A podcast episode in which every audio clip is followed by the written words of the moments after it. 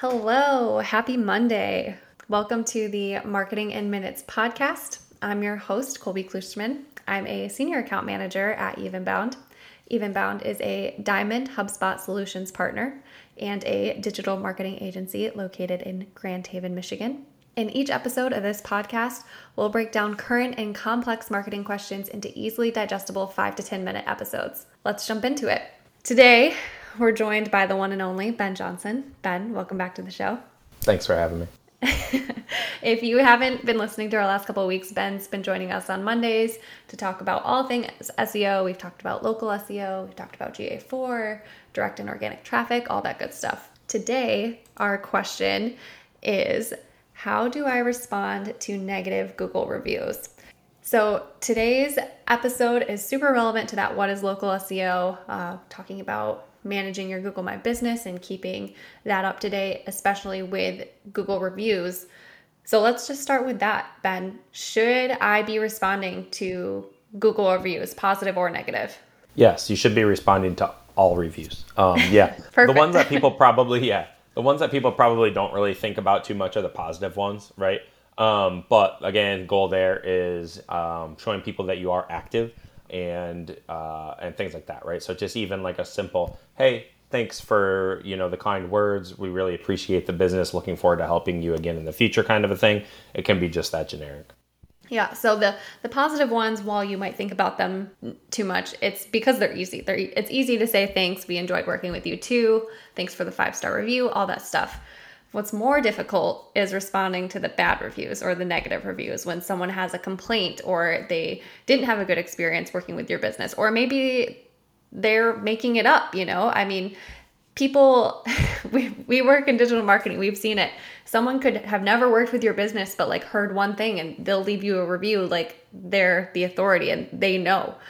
And it's it's not easy to get google reviews taken down. And i mean we've we've even seen some things of like you know, ex girlfriends or ex boyfriends, you know, leaving bad comments about their ex, like you know, things like that. So yes, it's a, it's it's the wild wild west out there in review land. It's the wild wild west in Google review land.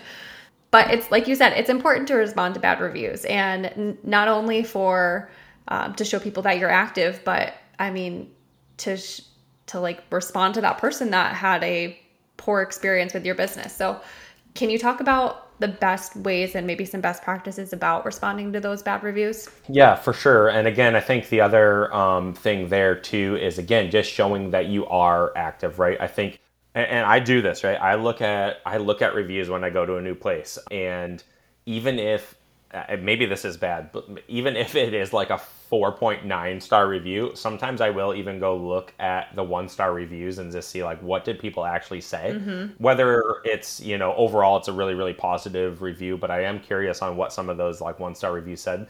And if you see somebody, uh, you know, the business that responded there with e- either like a, we're very sorry, you know, let's try and make this right, or even just uh, the confirmation that this isn't you know an actual like experience right those can all be helpful it's a lot of brand reputation, right? I mean, maintaining that brand. And I think you hit on a good point there. I know there's some statistics out there, I don't have them offhand, but like how the amount of people that trust reviews more than they trust like what the business is promoting themselves. Like people trust people, you know? So reviews are a great place to get information. But like you said, we want to keep even the bad ones, we want to make sure we have a presence there. Yep, absolutely. Yeah, so um, some best practices for responding to those reviews. Um, the first one is respond in a respond in a timely manner. So you definitely you definitely don't want a negative review sitting out there for an extended period of time, right? If you want to go through and respond to like the five star reviews once a month, I think that's probably okay. But like if you see a negative one come in, like the sooner you can get something up there and address it, the better. And I think a quick life hack for that is you can get and set email notifications. So every time you do get a review, your business gets a review, you'll get that in your inbox and you can respond within minutes if you're monitoring that closely enough. Yep. And again, um, back to our local SEO episode we did uh, a little bit, bit ago. Um, setting up that Google My Business profile is going to be the only way that you can respond and get those notifications. Yep, that's a good point too. Another good uh, best practice is making sure you understand that customer's experience with your business before responding. So, you know, we use HubSpot as a CRM. uh, we recommend that most businesses have a CRM that they use. Um, so you know if that name pops up, doing some due diligence and seeing like one is this a person that I can actually tie back to you know somebody that we we helped as a customer, and then if that if it was um, you know, what was that situation? Like, obviously, reading the review, seeing what they're saying, and talking to whoever on your side of the uh, company, you know, either handled that situation or dealt with them, whether it was a sales guy, a customer service rep, or something like that. The one small caveat is just know that um, sometimes people's Google name is not necessarily always their their real name. It could be like their husband's account, or it could be like a shared account, or I've just seen some random like almost like AOL Instant Messenger screen names before. but sometimes those can be hard to tie back to the actual person. Yeah, but that's a great point. Doing some due diligence, making you understand was this person actually involved in my business? If so, what was their experience? Who did they work with? Just getting some background information. Yeah, absolutely. You want you you want to be kind of armed with that um, before you write your response. And I think another good thing to note is like you know definitely don't be confrontational in the review, right? Because these are public. Um, anybody can see your response, positive uh, responses to positive reviews and responses to negative reviews. And the other thing is that technically the person can respond back again, right? So it's almost like you could build a um, almost like a text chain. And I would just say that probably is something you want to vo- avoid, right? Having that publicly facing yeah confrontation, basically. So I think it's it's appropriate to apologize if it makes sense um, but you don't necessarily need to take responsibility for things in that, right? Compassion, empathy, all of those things for the com- uh, for the customer are, are great. Um, and I would just say, typically, you know, when we kind of help some of our clients respond to difficult reviews, um, we typically just offer them to reach out uh, directly, right? So, hey, would love to have a conversation and see if we can't make this right. Please give us a call um, at the office and you know put put the phone number in or put uh, you know uh, maybe not a direct line, right? if you don't want anybody calling you, because again, yeah. it's public, but like call the office and let's try and talk through this, right? Mm-hmm. Or an email. Yeah, I think those were two great sound bites there. One, if it is your fault, definitely apologize. Do so with um, empathy and compassion, like you said. But if it's if it's not, then just have a constructive conversation. And I think regardless of if it is your fault, if it wasn't your fault, regardless, um, it is important to end with that.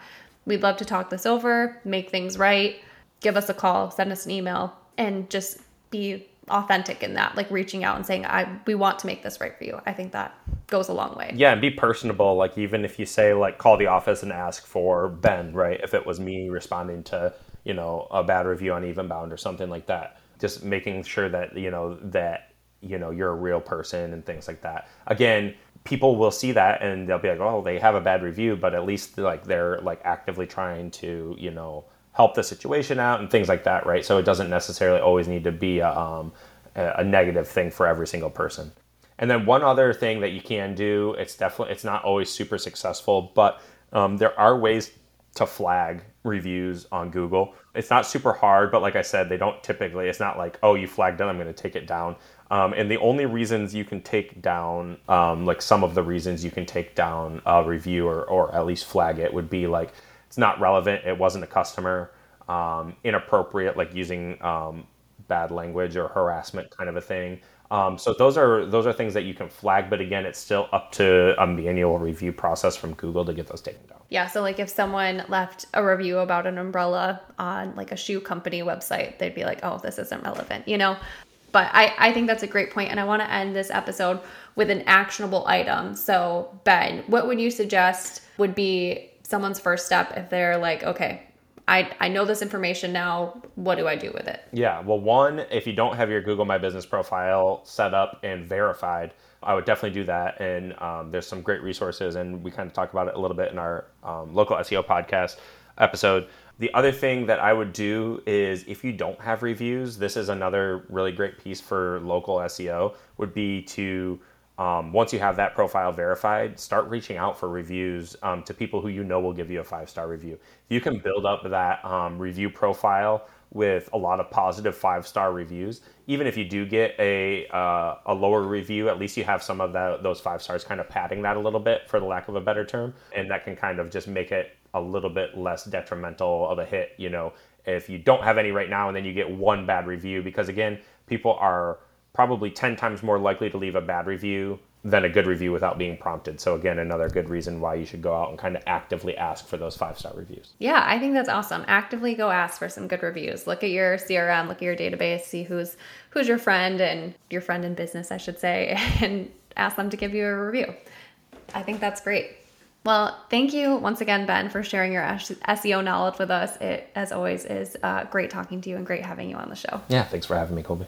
And for everyone else, thank you for listening and tuning into this episode of the Marketing in Minutes podcast. Stay tuned for tomorrow's episode, and we'll talk to you then. Bye.